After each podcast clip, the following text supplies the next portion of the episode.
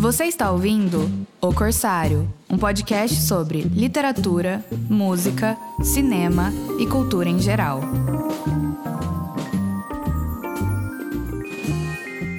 Olá, pessoal, bem-vindos, bem-vindas a mais um episódio de Um Corsário. Aqui é Antônio Augusto. Tudo bem, gente? Aqui é o Gabriel Bertin. Olá, gente. Aqui é Alan Thomas. Olá, aqui é Luiz Belevic. Bem-vindos a bordo nesse mais um trecho da incursão africana do Corsário. Pois é, hoje nós vamos falar do livro do Chinua Achebe, né, o Things Fall Apart, que é considerado aí um, um marco inicial da literatura africana, inevitável falar dele. É, e eu não conheço o título em português. É, alguém sabe? Sim, o, a Companhia das Letras publicou já faz um tempo o, com o título Mundo se Despedaça. Ah, bacana. Achou. Bom título. É, bom, vamos começar a, a, falar sobre o livro e é um livro curto, é, mas muito denso e acho que realmente tem muita coisa para falar é, começando assim pelo, pelo impacto mesmo da, da primeira leitura, né? O, o, o que, que, vocês acharam? Assim, claro que a gente pode falar um pouco sobre o que, que a crítica falou historicamente, mas pessoalmente, assim, o que, que marcou como, como especial desse livro para vocês? Bom, esse é o nosso terceiro, nosso quarto já, né? Livro da nossa série africana. E, e eu sinto que só agora que a gente de fato entra na África, né? É, a gente estava falando aqui de livro de escritor muito branquelo, né? E, e, então a minha sensação foi essa agora, a vida de dentro de dentro da tribo, né? De dentro da enfim, do, do compound é. de cada um ali, né? Então, acho que muda bastante a perspectiva nesse sentido. É, é verdade. Eu concordo. E não só, Você... né? É, não só a perspectiva vista, eu acho que o ponto de vista dos africanos, mas também que mais chama a atenção do início do conflito entre os, os, os europeus colonizadores e os africanos. E nisso chama muito a atenção que, apesar desse, da existência do conflito, da, da ser, ser antiga, né, e as, e as colônias terem sido formadas há muito tempo, é, o livro se passa aí no final do século XIX, talvez, início, né, final do século XIX. Então é muito recente, né, é uma perspectiva colonial de um confronto entre, entre colonizadores e, e os africanos, mas no fundo é muito recente. Isso que, que chamou, me chamou muita atenção. É um período curto, né, da, vamos dizer, da trilogia, que além dos outros, ainda tem os outros dois livros dele, mas a gente. É um período curto de lá para cá, ou mais, de lá, de, de onde o, o livro se passa até a independência desses, vamos pensar na Nigéria. Hum. É um período aí de 60, 70 anos, né? Que a independência é, é 1960, é isso? É, isso. 60. É. É. Uhum. é, é, é, tudo muito rápido, né? Assim, é, realmente, se você for é, né, contar a presença na África, fora em alguns lugares, né, mas com a presença com, com ânimos assim de, de ficar, né, de algum tipo de colonização, é, é tudo muito recente, muito rápido, né? Mas é, é um choque muito muito forte, muito evidente, né? Acho que o livro, acho que passa isso, né? Uh, essa essa ambiguidade desse choque, né? E para mim, talvez o já, enfim, cortando um pouco, sem deixar o Alan falar, mas só porque eu que eu comecei a, a o que me impressionou foi essa capacidade de, de é, ao mesmo tempo, num formato de é, novel, né? Normal, não não sem romper com os, os cânones assim do, do, romance, né, da tradição europeia e tal, ele introduzia essa visão de dentro da tribo é, e colocar alguns elementos ali, né, de da tradição africana e, e, e coisa e tal, é, e ao mesmo tempo apresentar a ambiguidade e, e, a densidade desse confronto sem sem soluções fáceis, né? Ele tem momentos que ele ele apesar de valorizar, né, toda a cultura africana antes da chegada do do colonizador e do, e do missionário, ele reconhece que em alguns momentos a mudança não foi totalmente negativa, né? Ah, Concorda? eu acho, eu, eu, vejo o livro da seguinte maneira: eu acho que tem um tem um protagonismo. A maior parte, o maior número de páginas é pré pré colonizador, né? O colonizador não está lá e é só no mais para o fim do livro que o colonizador aparece, né? O, hum. o, o missionário. E eu achei interessante porque o título, né, o Things Fall Apart, antes do, do missionário chegar da colonização. Uhum. O, cara, o cara já é banido ali do. Eu estou dizendo no, na perspectiva do personagem principal. Ah, mas, mas eu acho que não, não é essa a perspectiva. Não, acho que não. É, não, mas pois é, mas eu tô, eu tô querendo dar a minha impressão e relacionar isso com a quantidade de páginas. Então é só no uhum. fim do livro que o colonizador aparece que daí a coisa desanda. Mas antes disso, o cara já sofre algumas sanções, né? Entre elas a mais grave, é, de ser ali é, ter que ficar sete anos fora, né? Uma espécie de um ostracismo ali. É, enfim, eu entendo o que você está falando, mas eu acho que, que isso aí não é o, o Things Fall Apart, porque isso aí está é. dentro da estrutura lógica das coisas como eram. Exatamente, está no ciclo de como as coisas funcionavam e, e do que era esperado e aceito até pelo próprio protagonista, né? Uhum. E aí, e aí com a chegada do, do colonizador que, que isso se rompe e todo esse, esse ciclo, os mitos, tudo aquilo perde o sentido. Né? A tragédia dele se consuma com o colonizador. Né? Até então, ele estava seguindo as regras do. Ele estava sendo. Ele seria até punido pela, né, pela, pela, pela, por ter cometido uma infração é, perante as divindades africanas. Né? É. Alan, Diga aí, Alan. Bem, eu acho só que queria comentar umas duas coisas, né? Primeiro, eu concordo com o Guto e o Luiz que os, as coisas des, uh, como que é em português? Uh, o título do livro em português, Gabriel? Mesmo? Despedaçam, né? Despedaça. Uh, que as, as, o mundo despedaça uh, só quando vem um colonizador. Antes disso, concordo com o Luiz e uh, o, o, Antônio, que um, ele aceita o Conco, por exemplo, quando vai para o exílio, ele aceita isso, faz parte, ele nem questiona isso. Nada das coisas que ele faz, ele questiona os, uh, as formas de fazer uh, do clã e da tribo, né? Um, em relação ao ponto que o Luiz André falou no começo, de só, são só 80 anos, 70 anos, um, entre 70 anos, eu acho, né, entre o acontecimento do livro e a independência da Nigéria, eu acho que nós temos dois tipos de tempo nesse livro, né?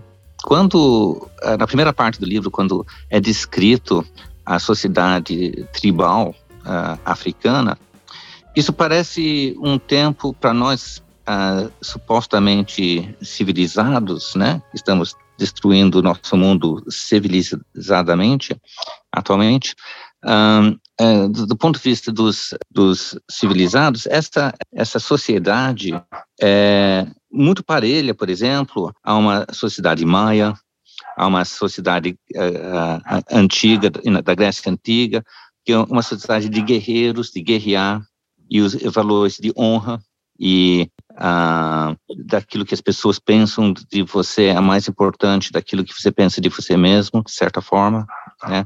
É uma, uma sociedade baseada uh, na vergonha, né? E, e, não na culpa.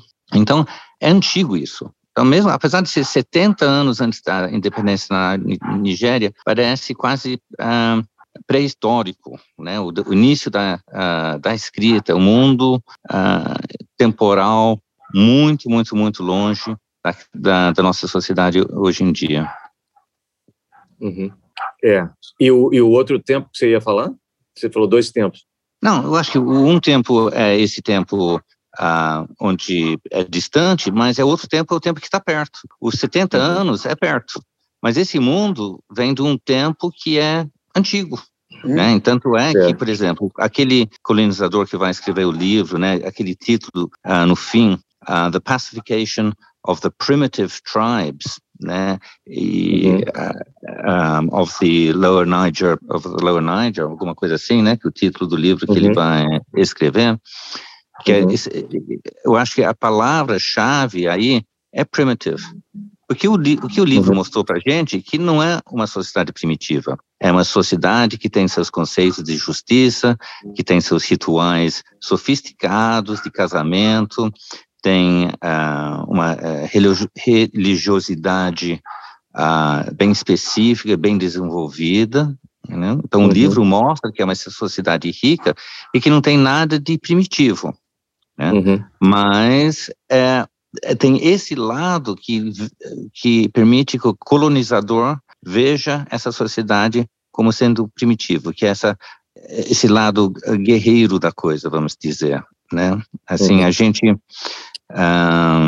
pensa que isso é, é um, um, modo de pensar de dois mil anos atrás, de, uh, né, que a gente vê na Ilíada, por exemplo. Uhum. É, acho que eu acho que eu concordo com, com o que você está dizendo e é um. Mas ao, ao, lado dessa dessa certa complexidade das relações, né, da religiosidade e até do poder político, que é bem atrelado à religiosidade, né?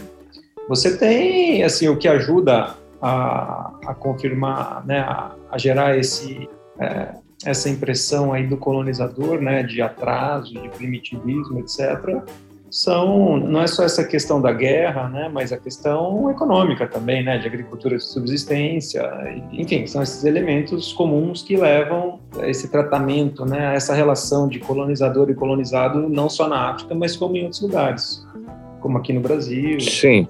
Né? Sim. É, Mas mesmo esse lado econômico, isso... se a gente Hum. Se a gente vê esse lado econômico, só desculpe, mas esse lado econômico também uh, não é só subsistência, não. Então, o Conco, por exemplo, consegue virar um homem rico em várias coisas, né? Ele tem fartura, ele consegue ter três esposas, ele consegue ter um, uma, uma habitação melhor do que as outras pessoas. Né? Através do trabalho, é. você consegue enriquecer em termos tribais. É muito mais do que subsistência, eu acho. É. Tanto é que o é. mais importante foi ele conseguir as sementes, né, para que ele conseguisse plantar e, e enfim. É. Mas, mas é. eu acho que o principal elemento é a religião, é a catequização. É isso que, em última análise, tem o, o condão de segregar o que é primitivo daquilo que é civil, supostamente civilizado. Então, é o, é o abandono do culto tradicional africano e a, a conversão né, à, à fé cristã. Eu acho que esse é o principal elemento que, seja nas Américas, seja na é. África, trouxe, traz o estigma da falta de civilidade. Eu, eu tenho uma impressão, eu não sei isso direito, mas eu tenho uma impressão de que hoje, na África Central, é, as religiões tradicionais praticamente não existem mais. Que nesse curto espaço de tempo foram realmente é, deixaram é. de existir. Ah, mais e ou só... menos, viu? Eu, não, eu, sim, sabe, ah. eu só, só para concluir, por que, que eu tenho essa impressão? Eu sei que não, eu acho que deve existir, hum. mas eu acho que não existe, talvez, um lugar tão é, na África talvez não exista uma cultura de valorização das, das religiões africanas tão forte quanto, por exemplo, em Salvador. Eu acho que Salvador talvez seja o epicentro das religiões africanas do mundo hoje. E, e por que, que eu acho isso? Eu sei que tem, mas eu acho que tem muito pouco. Porque até, por exemplo, a Chimamanda, a Chimamanda falava lá, ela, numa entrevista, ela falou assim, olha, eu sou eu sou anglicana, eu, eu, eu nunca soube é, nada. E aí você vê, em geral, no, principalmente no centro da África, ou é cristão ou é muçulmano. Sobra muito Não, mas pouco. eu entendo e, o que você está falando, e não diminua a importância do, da Bahia, do Brasil, do, do, do novo mundo, assim, na, na, no desenvolvimento dessa religiosidade, mas eu acho que apesar da avassaladora presença né, do cristianismo e do neopentecostalismo e, da, e, do, e do Islã na África, né, você ainda tem alguns... Você tem, por exemplo, se você for ao Benin, se for ao Togo, você tem é, um, um, componente de religiosidade, religiosidade africana é muito forte. Você vai, você vai em Lomé, tem um mercado do fetiche, um mercado, sabe, que é uma coisa, ela é, é a coisa real. É preponderante. Você, é preponderante. E você é um pouco assim, tem muita gente que faz as duas coisas, tem um pouco de sincretismo, tem um pouco, né, como no Brasil, mas assim, se você for no mercado é, do fetiche de Lomé, você não, não é a mesma coisa de você ir no mercado municipal de Porto Alegre, onde também tem muito negócio de, né, de Umbanda e, e Candomblé, ou se for na, na, sabe, é uma coisa um pouco mais visceral, assim, de você, porque talvez menos regulamentada, de você achar pedaço de bicho do arco da velha, assim, que você, sabe, e, e, e que você vê que tem ali um, uma, uma profundidade ritual que, é, que a gente domesticou um pouco. É, eu, eu, eu acho que você tem razão no sentido, ah, é, digamos, mais evidente da religiosidade. É, é, eu, eu, eu, eu, acho que isso tende hoje a ser meio escondido, a ser meio uma coisa que as pessoas fazem em suas casas e não tão comunitário. É isso é verdade. Talvez, talvez no Brasil seja mais comunitário. A Nigéria é um país enorme, tem mais de 200 milhões de habitantes e a divisão é, é basicamente entre católico e muçulmano, em quantidades parecidas, né? E, então, é essa é a ideia geral, né? É, mas, mas o que eu quero dizer é que, assim, muitos desses católicos ou, ou, ou neopentecostais ou é, evangélicos e muçulmanos, muitos também praticam formas de religiosidade africana, entendeu? É, se você for no Benin, por exemplo, que é, eu acho, o país mais, junto com o Togo, assim, mais forte nessa no, no, oeste da África, o, o, o, Benin é o único lugar que eu conheço que tem o aeroporto principal do país, que é o nome do cardeal. É super católico. Mas, ao mesmo tempo, você tem o culto da, da, da Python lá em Uidá, e, sabe? É um centro né, de, de, do voodoo, ou, da, ou, né, da, da, versão africana do voodoo, né, dessa, dessa, dessa uh, religiosidade africana, que essas, essas coisas convivem. Mas, enfim, eu. eu, eu, eu só, eu, para. Ah. Quando eu falei da, da Chimamanda, ela, ela escreve, eu achei um artigo que ela escreve sobre esse livro.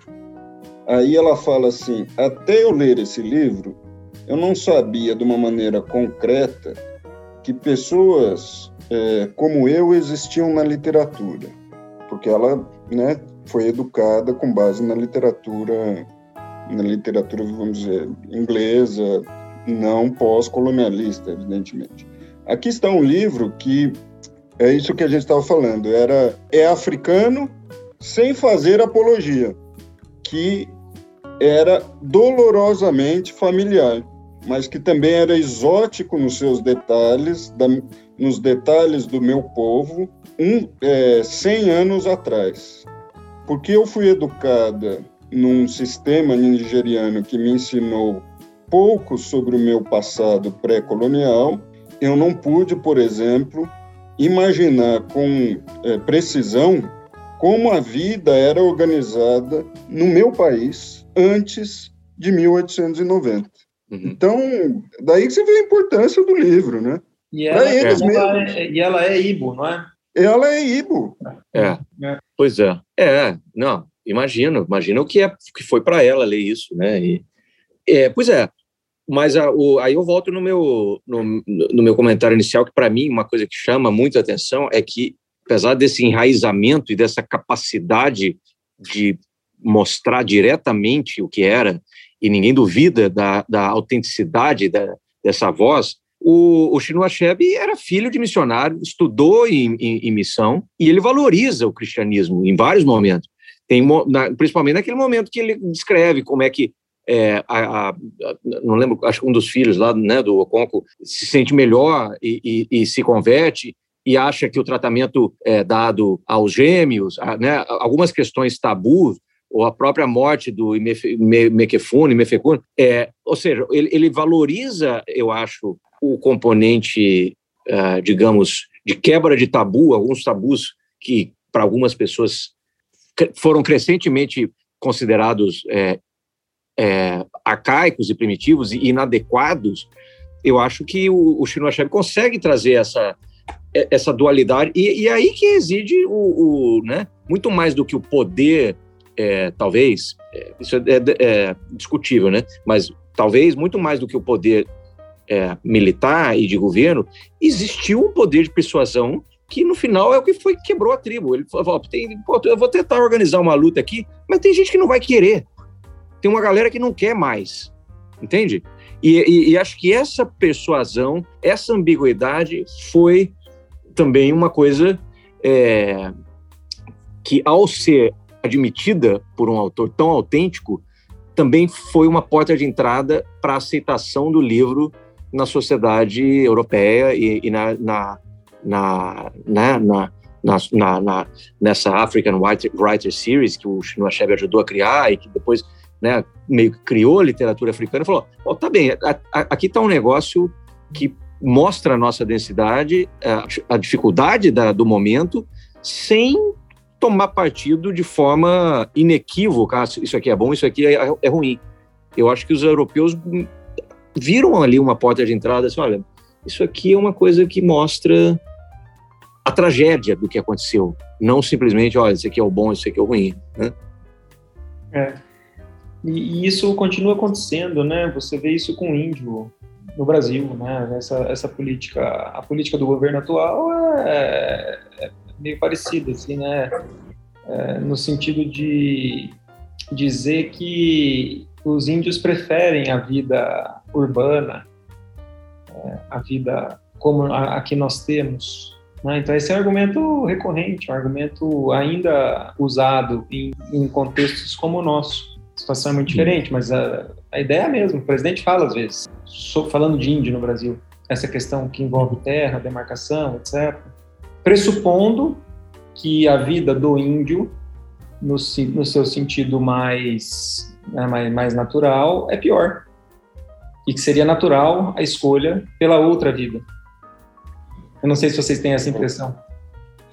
Ah, eu tenho, eu acho que é, é perfeito esse seu paralelo. Eu é, eu acho que é óbvio, como, como o Gustavo falando, o Chinua ele, ele descreve a crueldade que também existia ali no, do, do, personagem principal, né? Então, é uma literatura, é, não é uma literatura que vai, é, que tem por objetivo defender um modo de vida é, pré-colonial, e deixar de reconhecer ah, as virtudes de, algum, de alguns aspectos. Por outro lado, ele descreve com objetividade né, o impacto que foi a colônia.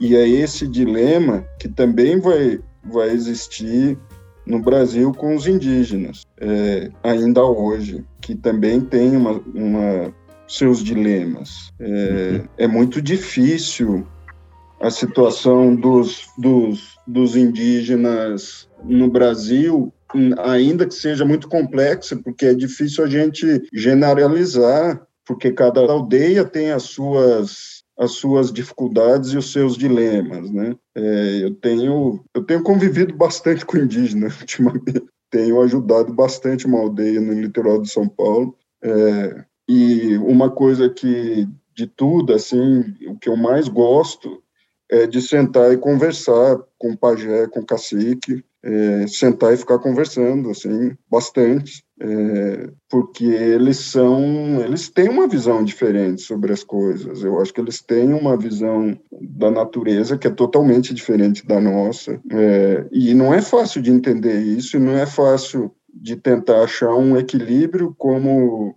preservar a cultura, como preservar esse modo de vida com é avassalador para nós, né? Como são as mudanças, é, imagine para eles.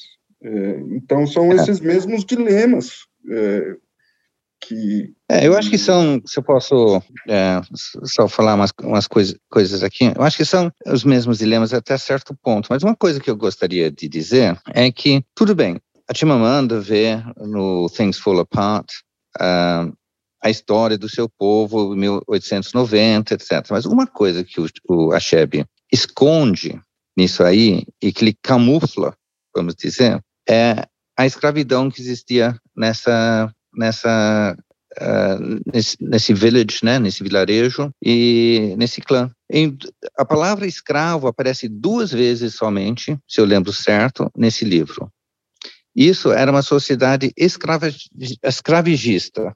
Né? As, os escravos foram mandados quando os missionários chegavam, né, e abriram a escola. Os, uh, os uh, uh, os Ibo mandavam os escravos primeiro para a escola. E tem uma outra outro menção ao escravo. E eu me pergunto, por que que o Achebe, que tenta fazer uma descrição total dessa sociedade, como do judiciário, como que funcionava a parte de resolução de conflito, né? Como eram os casamentos, como era a religião.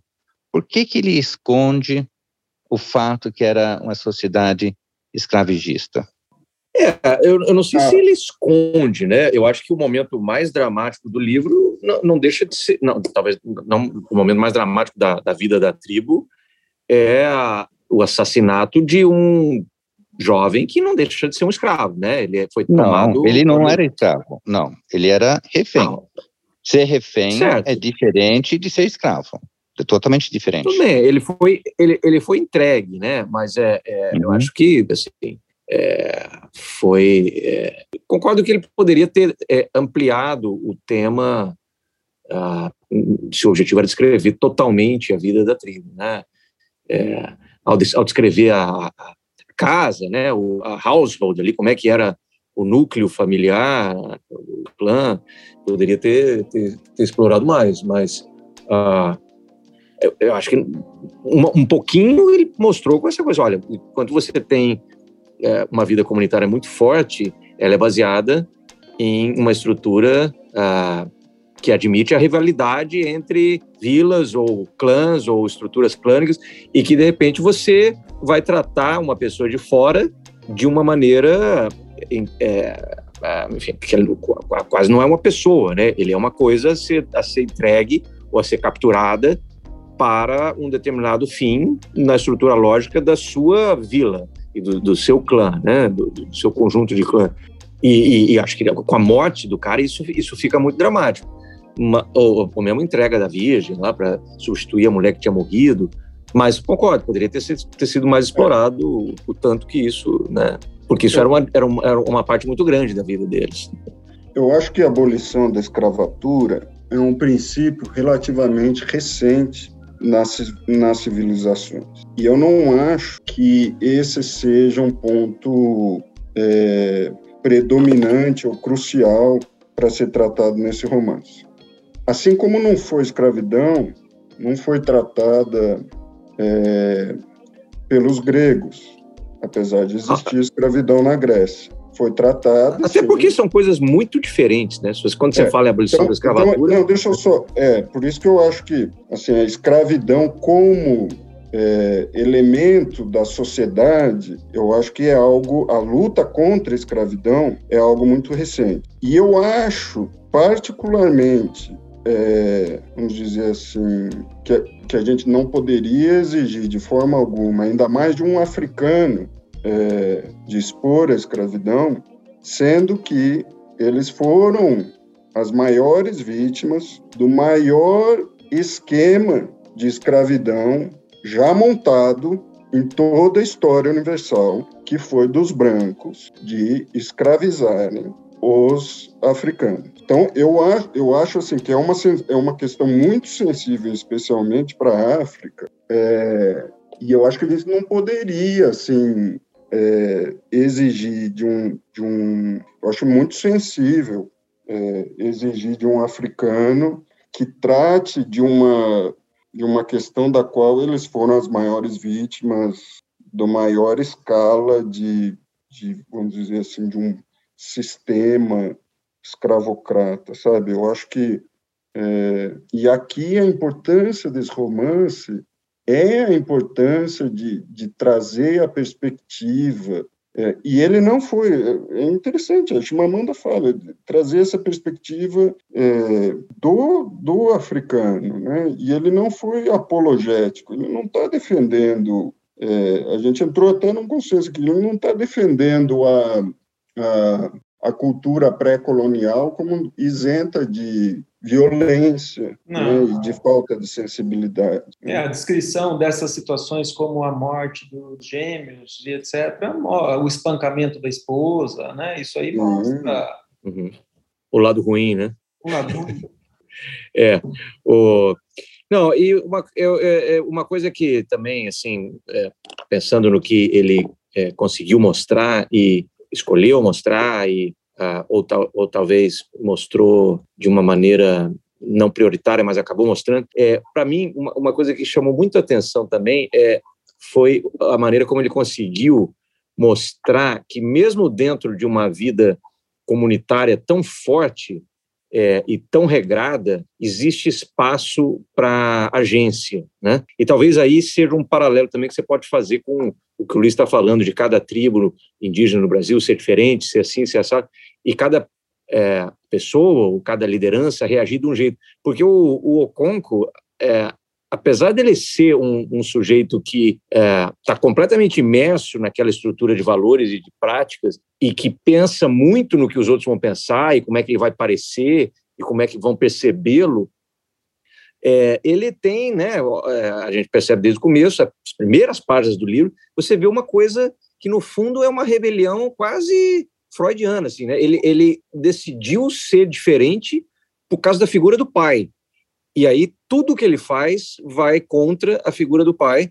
Uh, e ele é empreendedor e ele consegue mudar o seu destino e ele quer mudar o filho porque ele acha que o filho é, não é do jeito que ele quer ser. É, e isso me chamou atenção, porque quando você pensa assim, ah, não, a tribo é um negócio tão coeso, tão fechadinho, tão cheio de regra, que não tem, não tem espaço para a agência pessoal. E ele mostra que tem, né? Os, os personagens são fortes. E, isso dá vida, né? Assim, a, a tribo. A tribo não é uma coisa amorfa, não é uma coisa simplesmente, não é, não é descrição de, não é um tratado de, antropologia que você descreve os costumes, né? Você e, e, aí, é que ele entra, é aí que ele faz a junção tam, também aí talvez com a com o romance, com a novel. Ele consegue é, botar carne até num sujeito que pertence a uma estrutura comunitária tão acachapante. Essa relação com o filho, um dos filhos dele, e com o pai é bacana mesmo. Né? O pai seria o anti-exemplo, né? O, o exemplo a não ser seguido para ele. É. Um cara que não é, não é um guerreiro, que não é bem sucedido né? na, na atividade econômica. E o filho que começa uhum. a se encaminhar para esse lado, tem uma hora que uhum. tem uma passagem do livro, não, não é que fala do tipo de história que o filho gosta de ouvir, que o filho não gosta de ficar com os homens ouvindo história de guerra e prefere ficar com a mãe que conta umas histórias eu não me lembro assim, fala uma história de jabuti, de tartaruga, sei lá, de alguma coisa assim. Uma, uma, uma, uma coisa mais de fábula, né? Fabulesca. Assim, Isso, é. Então ele já, ele já, já vê mal o filho por isso, né? É, e quando ele descreve né, esses excessos, vamos dizer, de, de, de testosterona do pai, assim, ele critica isso muito, muito francamente. Ele fala, não, esse excesso né, de, de, de machismo, de, de masculinidade, né, isso não, não vai levar nada. Né? Você está aqui... É, é, então ele é muito... O Achebe pensando nisso num, num romance de, de 58, ele é muito. É, ele é muito corajoso e muito perspicaz, né, de já criticar naquela, naquela época e criticando aí um, um costume próprio, né, da, das tribos dele, esse excesso de, de, de masculinidade, vamos dizer, no exercício do poder. Não sei até que ponto é costume, da tribo dele, no sentido que a Sheb, como nós sabemos, como vocês falaram, né, foi, fruto de escola, uh, de missionários, etc. E eu só li, eu não li as, as, todas as memórias dele, mas eu li as memórias dele da, da Guerra da Biafra. Uh, e a gente vê que ele era um homem que nem, vamos dizer, eu e você, Tá? Os costumes não são os costumes dele, os costumes que ele, ah, de que ele fala uh, nisso aqui, não são os costumes dele, são história dele. É a história do, do, uh, dos ibos, lá longe. Eu acho é tão exótico para ele quanto para nós. Eu acho que a Timamanda, que diz que diz, ah, eu, eu sou anglicana, ela também é totalmente diferente disso, né? Isso, então, essa esse negócio de costumes, etc. Nós não podemos esquecer que o, o Tinu é um homem moderno, que nem eu e você. É, eu, eu concordo em parte. Eu, eu, acho que, assim, não, eu concordo que ele é um homem moderno e, e, e isso eu concordo, eu, eu concordo totalmente. Uh, e, e, tem descrições dele, né, depois que começou a ter fama, que, que ele era um, até um pouco dandy, assim, andava super bem vestido, andava de jaguar, não sei o quê. Mas é, eu só não sei em que medida essa descrição dele é uma coisa simplesmente de tradição oral, de ouvir falar, de conversa com gente mais velha, ou se ele pôde, em alguma medida, fazer e aí muito mais do que a Chimamanda, né? A Chimamanda a gente tem que, né? A gente tem que convir que é, é uma, ela é uma americana que tem um pé na Nigéria e não sei o quê, mas ela não é o Shima, não é o Chinua Achebe, né? Em termos de, de vivência. É, é eu, eu, fico me, eu fico me perguntando ela em que vive medida... nos Estados Unidos, mas ela não é americana. Ela é uma não. mulher nigeriana moderna. Claro. Certo, certo. Mas eu acho que, assim, o frame of mind dela, a estrutura acadêmica, literária, foram muito mais cedo, muito mais delineadas pela influência americana do que do Achebe.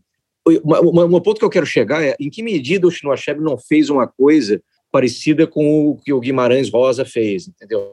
Em que medida uhum. é possível ir, ir no interior da Nigéria? Porque até hoje aqui na Tanzânia, por exemplo, se você sair da cidade e ir para o interior, ir para a tribo, existe ainda, não é? Entendeu? É muito diferente a vida urbana da vida é, na, na, no interior, na vida, da, a vida rural. Em que medida o Chinua Achebe fez isso? Não sei, eu nunca li nada a respeito é, e, e, e gostaria de saber. Eu acho que essa comparação do Chinua com Guimarães Rosa muito interessante mesmo. Eu acho que é um, um, um bom levantamento. Fez o que hum. exatamente? Eu não entendi. Em que medida que ele saiu de Lagos e foi para o interior da Nigéria hum. é, ver ah, o, que, o que estava acontecendo, entendeu? É, talvez é um ponto é, interessante para eu, enfim, já li um pouco sobre a, a, a, formação dele, mas não não sobre esse tipo de, né? Porque é, é, interessante ver a, porque isso faz parte da autenticidade do troço, né? Se, se o cara viu, é diferente do cara ouvir falar, né? Bem, eu acho que uma das coisas que é interessante é que Chinua Achebe virou, de certa forma, uma voz para toda a África. Mas a África é enorme e muito diversificada, né? E a gente pensa que também ele escreveu as memórias da Guerra da Biafra, quando você tem dentro da Nigéria dois agrupamentos, os Igbos e uh, basicamente o resto da Nigéria, lutando um contra o outro, né? Mas o Achebe conseguiu uh, ser uma voz para esse panafricanismo, né? Ele é, é, meio irônico porque ele escreve, escreve sobre uma uh, tribo fictícia, tá? Porque essa tribo do qual ele escreveu não, não existiu. Ele criou isso uh, como uh, ser representante da, das tribos Igbo, vamos dizer, da, dos clãs Igbo, né? Mas ele, ele virou uma voz de um, de um povo que, de certa forma, não existe, que decidiu existir, né? A Timamanda, eu lembro de uma coisa da Timamanda muito tempo atrás, que ela, ela fala sobre, um pouco sobre isso, o que, que, é ser africano, né? O que, que diferença ser nigeriano, ah, ah, da Tanzânia, de, do Zimbábue, ou ser africano, né? E eu acho que os povos africanos buscaram uma identidade em comum e se ajudaram a criar essa identidade, mais ou menos que nem aqui no Brasil se criou tentar uh, criar uma identidade latino-americana, né, se unir com os outros povos uh, da América do Sul, por exemplo, e, e, e ter algo maior do que uh, a própria pátria. Eu acho que nós não conseguimos fazer isso no Brasil. E, e quando a gente fala de Guimarães Rosa, a gente fica caindo no estado de Minas Gerais, por exemplo, né? Ou a gente vê um Jorge Amado na Bahia, o Médico Veríssimo no Rio Grande do Sul, né? E a gente não, me parece, não conseguiu uh, criar uma identidade brasileira uh, através da literatura, uh, da mesma forma que os africanos conseguiram. Eu não sei se vocês concordam com isso ou não. É, eu não sei, eu tenho um pouco de dúvidas em que medida os africanos conseguiram construir isso por meio da literatura. Eu acho que foi uma coisa muito mais política do que do que literária, sabe? É, eu acho que a, a, a, literatura, em muitos momentos até, né, se você pegar essa essa série de livros, né, essa African Writer Series, teve o, o Things Fall Apart como primeiro livro, e depois o Chinua Shep foi também ajudou a editar. E, você vê né, uma tentativa de, de unificação do fenômeno literário africano, mas é feita a partir de Londres, né, e da, da, da Alemanha, né, são editoras é, europeias, são editores europeus que decidem valorizar aquilo e, e uma, né, a totalidade das coisas é, é, é, é traduzida para o inglês e respeita um formato de, de novela, né, então eu não sei em que medida isso realmente ajudou a forjar uma, uma identidade africana.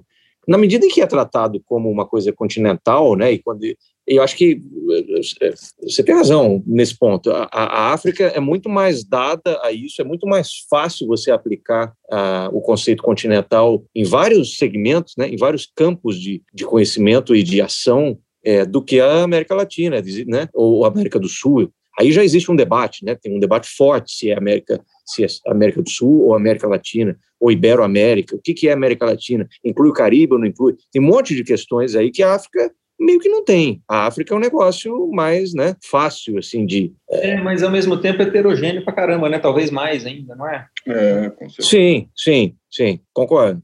Talvez mais. Se você for ver, se você for começar a ver, né, é, subsaariano, África do Norte, e, é. e, e, Totalmente é. diferente, língua é muito diferente, religião. É, exatamente.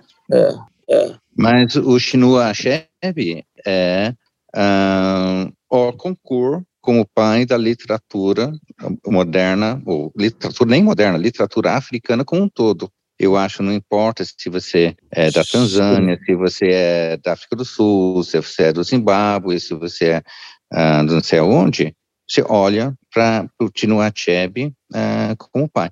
Pode ser que talvez sejam só os países de língua inglesa, né, que tem língua inglesa como uma segunda língua, ou às vezes primeira língua na África, né?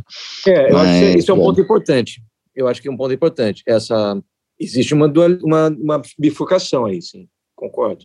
Se você for pegar o mundo francês, você vai ter fenômenos um pouco diferentes ali, né, de, de, de gente sei lá, que participava da vida é, metropolitana de uma maneira diferente, de uma uhum. maneira politicamente diferente do, do, dos de língua inglesa. Se você pegar, por exemplo, Sangor, o Aimé Césaire, é, são são gente, são pessoas que é, a relação colônia-metrópole era diferente, fundamentalmente diferente. É, e, e, é, e acho que a valorização é diferente. Né? É, eu acho que a unidade linguística aí é essencial, né, para essa construção dessa. No Brasil, você tem uma unidade linguística. Todos esses autores regionalistas que você mencionou, no final estão falando a mesma língua, né? E isso traz, é, aproxima muito e ajuda muito a forjar essa identidade. Eu acho que existe, sim, a identidade latino-americana é, mais ampla é, é, difícil, mas a identidade brasileira não, não há dúvida, porque a gente tem essa, esse, a gente usa o mesmo, o mesmo veículo. E na África isso é mais difícil, né? É, lembrando só, por exemplo, a questão aqui do, da, do nosso convidado que mencionou sobre a escolha do português como língua oficial é, em Moçambique, né? Que não, não foi uma decisão uhum. é, natural né? Foi uma decisão pensada e, e, foi uma opção.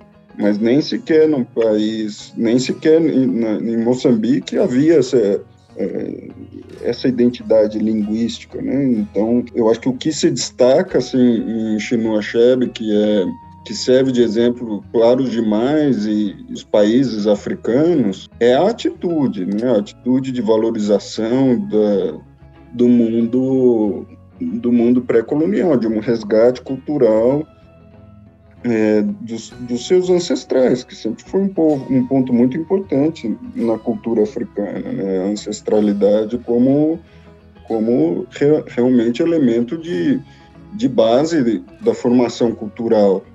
E nisso ele foi a grande inspiração da literatura. Mas as manifestações culturais, mesmo se a gente né, nas músicas, Mali, por exemplo, nem sequer em Mali existe uma identidade cultural musical única. Né? Os caras têm vários tipos de música, falam, tem francês, cantam em, em árabe, cantam. É, é muito rico, né? A África é muito. Mas o, o, o Chinua Achebe é o grande exemplo, como postura é. literária, né? É, é verdade. É, mas, o Alan, é, eu estou achando que você falou pouco de Grécia hoje. Eu achei que esse romance é um dos mais gregos aí que tem. você não acha, não? Bem, eu acho que, em certo sentido, sim, no sentido que, que nem Édipo, né? Você acha que tem um homem que é poderoso, né, bem-sucedido, se acha uh, seguro naquilo que uh, ele uh, a posição dele, né, no mundo, e ele cai, né? Mas tem uma diferença entre os dois. Édipo descobre a verdade. O Conco não descobre a verdade. Ele morre sendo a mesma pessoa uh, que ele era no começo, né? Uhum. Então, de certa forma, uh, o, o Conco não é uma figura trágica. De certa forma, ele é. Ele cria, de certa forma, alguns dos seus próprios problemas, né? Quando ele, ele mata o menino. Mas muito, assim, a grande tragédia dele, que leva ao exílio dele, é um acidente, né? Um crime feminino, né? Como uhum. gostei dessa, é, dessa, um crime é, dessa... É. é, crime uhum. doloso, né? Culposo. É, sem querer. É, culposo, sem querer, culpa, não doloso. É, é, tá, tá certo. É, culposo. Um, e então parece que, mas a questão é o que que ele teria que aprender? Ele uhum. teria que aprender que a forma dele estava errada, mas isso também não é, né? Porque a gente quer a forma alternativa e também está errada. Agora, o filho dele, o Nuoye, né? Parece que une as duas coisas e que é ele tem uma sensibilidade que vê que deixar gêmeos na floresta para morrer só porque são gêmeos é errado, que matar um refém só porque os, os uh, anciões da vila acham que tem que ser morto tá, tá errado. Não sente isso. Ele é um menino bom, né? Ele, ele gosta, uh, menino africano, gosta das lendas africanas, mas ele tem uma sensibilidade que vai levar ele ao cristianismo, né? Uhum. Então, a semente da destruição, assim, do Oconco está uh, ah, dentro dele mesmo, mas o que, que seria a verdade que ele teria que descobrir na morte dele? E a única coisa que eu penso é que talvez o cristianismo tem uma semente de verdade. Que o Noé viu, o filho dele viu e ele não viu, mas ele não consegue ver isso. É, mas chamar de verdade. Não Sim, sim. Se você chamar de verdade, ele, ele poderia ter agido de maneira mais prudente naquele momento, nas cenas finais, quando ele queria, quando ele queria fazer a, a, né, a dissidência ali e, e partir para a guerra, digamos assim é, e ele não é acompanhado e por isso ele se mata. Né? Uhum. É, então, é, são, são desses momentos, é, mesmo nesse contexto, é difícil você falar em verdade, o que é verdade, o que é certo, o que é errado, né? Então ele tinha um conflito enorme entre as crenças dele, que levou a, aos títulos que ele conquistou, com esse, né, com, com esse viés é, guerreiro e etc., e esse fato novo do, do colonizador, uhum. é, de uma forma até agressiva, contrariando as divindades, né, as coisas que ele acreditava. É, então, o que, que, seria a verdade? O que, o que, que é certo? É, eu falei da verdade, eu falei da verdade em comparação a Édipo, né? São duas figuras muito semelhantes no começo, que são uh, duas figuras muito certas de si mesmo, que os dois caem. Mas a diferença é que Édipo aprende alguma coisa e o Conco não aprende nada, né? Ele continua da mesma forma que ele era no começo. Ele se mata porque ele, alguém uh, com as crenças dele não pode conviver no mundo atual. Mas então a questão é: será que ele estava certo ou estava errado em ser assim? eu acho. Eu acredito, na verdade, eu acredito que, por exemplo, a escravidão, a escravidão é errada. Só porque era aceita numa sociedade, isso não quer dizer que ah, não é errada. E assim por diante, né? E eu acho que talvez poderia, eu acho que tem uma verdade que ele não ap aprendeu. Talvez não seja a verdade, é. talvez seja um, um, um, jogo de cintura, né? uma adequação a uma tolerância a, a novos, enfim, a, a, nova maneira, né? uma maneira diferente de ver o mundo. Não significa que uma esteja certa e a outra errada, significa que você deve aceitar aquilo como diferente. Então, enfim, eu acho que é, dado é tão seminal aí, né, do, do livro do Chinua Achebe, é, a gente não tem nenhuma pretensão de esgotar o tema, é, só talvez levantar alguns pontos, assim, identificar alguns pontos que é, levaram o livro a ser tão famoso e considerado né, uma pedra fundamental aí da, da literatura africana. É, e acho que valeu a pena, acho que a gente poderia, enfim, eventualmente ler algum outro dele, né, que conhece o que eles chamam de trilogia, ou mesmo sempre voltando à, à África, que, que é um, uma coisa meio inesgotável que todos nós apreciamos. Hein? Algo mais? Não, sim, foi ótimo. O, a minha sensação é de que entramos muito mais na África do que tínhamos entrado ali nos, nos três primeiros que a gente discutiu. É verdade. Até o próximo. Sim, até o próximo. Você ouviu O Corsário, um podcast sobre literatura, música, cinema e cultura em geral.